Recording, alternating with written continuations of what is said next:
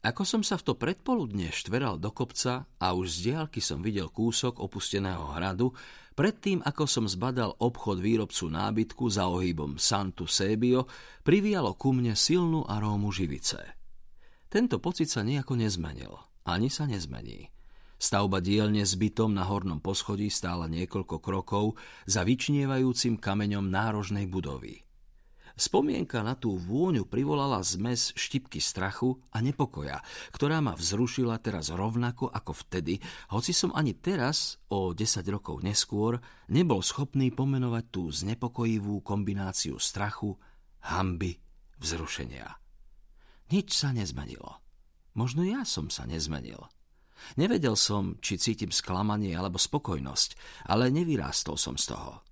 Spustená mreža nábytkárskej dielne bola zamknutá a oci som tam stál a snažil sa pochopiť, čo všetko sa od poslednej návštevy stratilo, nedokázal som koncentrovať myšlienky. Ústavične som myslel na klebety, čo sa šírili od požiaru domu. Vrátil som sa späť k holictvu, prestrčil hlavu a trúb cez korálkový záves a opýtal sa dvoch holičov, či netušia, čo sa stalo s ebanistom odvedľa. Holohlavý holič, usadený na jednom z veľkých kresiel svojho podniku, zložil noviny a vyslovil jediné slovo. Sparito. Zmizol. Potom sa vrátil k čítaniu. To bolo všetko. Nevedel kam, ako, prečo, dožadoval som sa. Namiesto odpovede pokrčil plecami, naznačujúc, že nevie, je mu to fuk a nehodlá dajakému 20-ročnému chalanovi odpovedať na všetečné otázky. Poďakoval som sa a obrátil sa, aby som pokračoval vo výstupe. Prekvapilo ma, že ma senior Alessi nepozdravil ani nespoznal, hoci za tie roky mi boh vie koľko ráz strihal vlasy. Nemalo zmysel čokoľvek hovoriť. Chvíľu mi trvalo, kým som pochopil, že ma na ostrove nikto nespoznáva. Musel som sa od svojich 12 rokov riadne zmeniť, alebo to bolo plášťom, bradou, tmavozeleným batohom na chrbte, to zo mňa robilo iného človeka, ktorý sa vôbec neponášal na nakrátko ostrihaného chlapca, ktorého si pamätali.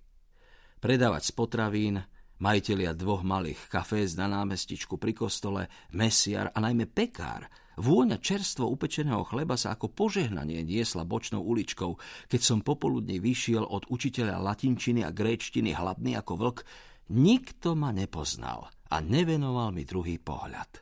Ani žobrák s jednou nohou, o druhu prišiel pri nehode na lodi počas vojny, čo sedel na svojom zvyčajnom mieste pri hlavnej fontáne na námestí, ma nespoznal, keď som mu čosi hodil.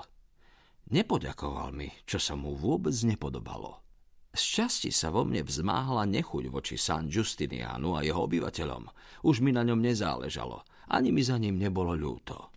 Možno som všetko hodil za hlavu a ani som si to neuvedomil rovnako ako moji rodičia a brat. Nevidel som dôvod vrácať sa späť.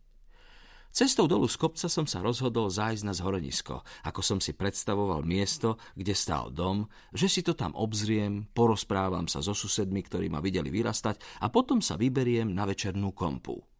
Uvažoval som, že navštívim aj starého učiteľa, no stále som to odkladal. Pamätal som si ho ako zatrpknutého, uštipačného muža, ktorý len málo kedy našiel vľúdne slovo pre kohokoľvek, to bôž nie pre svojich žiakov. Otec mi navrhol, aby som si rezervoval izbu v penzióne v prístave pre prípad, ak sa rozhodnem prenocovať. No z môjho chvatného výstupu na kopec a späť dolu do starého mesta mi bolo jasné, že sa tu nezdržím viac ako niekoľko hodín. Vynárala sa otázka, ako strávim zvyšné hodiny do odchodu kompy – Napriek všetkému som to tu odjak živa miloval. Tie tiché rána, keď som sa zobúdzal s pohľadom na jasnú oblohu, ktorá sa nezmenila od čias, čo sa tu usadili starí Gréci. Keď som započul otcové kroky, keď sa na rozdiel od bežných dní nečakane vrátil z pevniny uprostred popoludnia, v srdciach sa nám rozhostila akási radosť. Ani lístok sa nepohol. Z postele som videl na kopce a z obývačky na more, Počas sviežejších dní boli okenice v jedálni do Korán.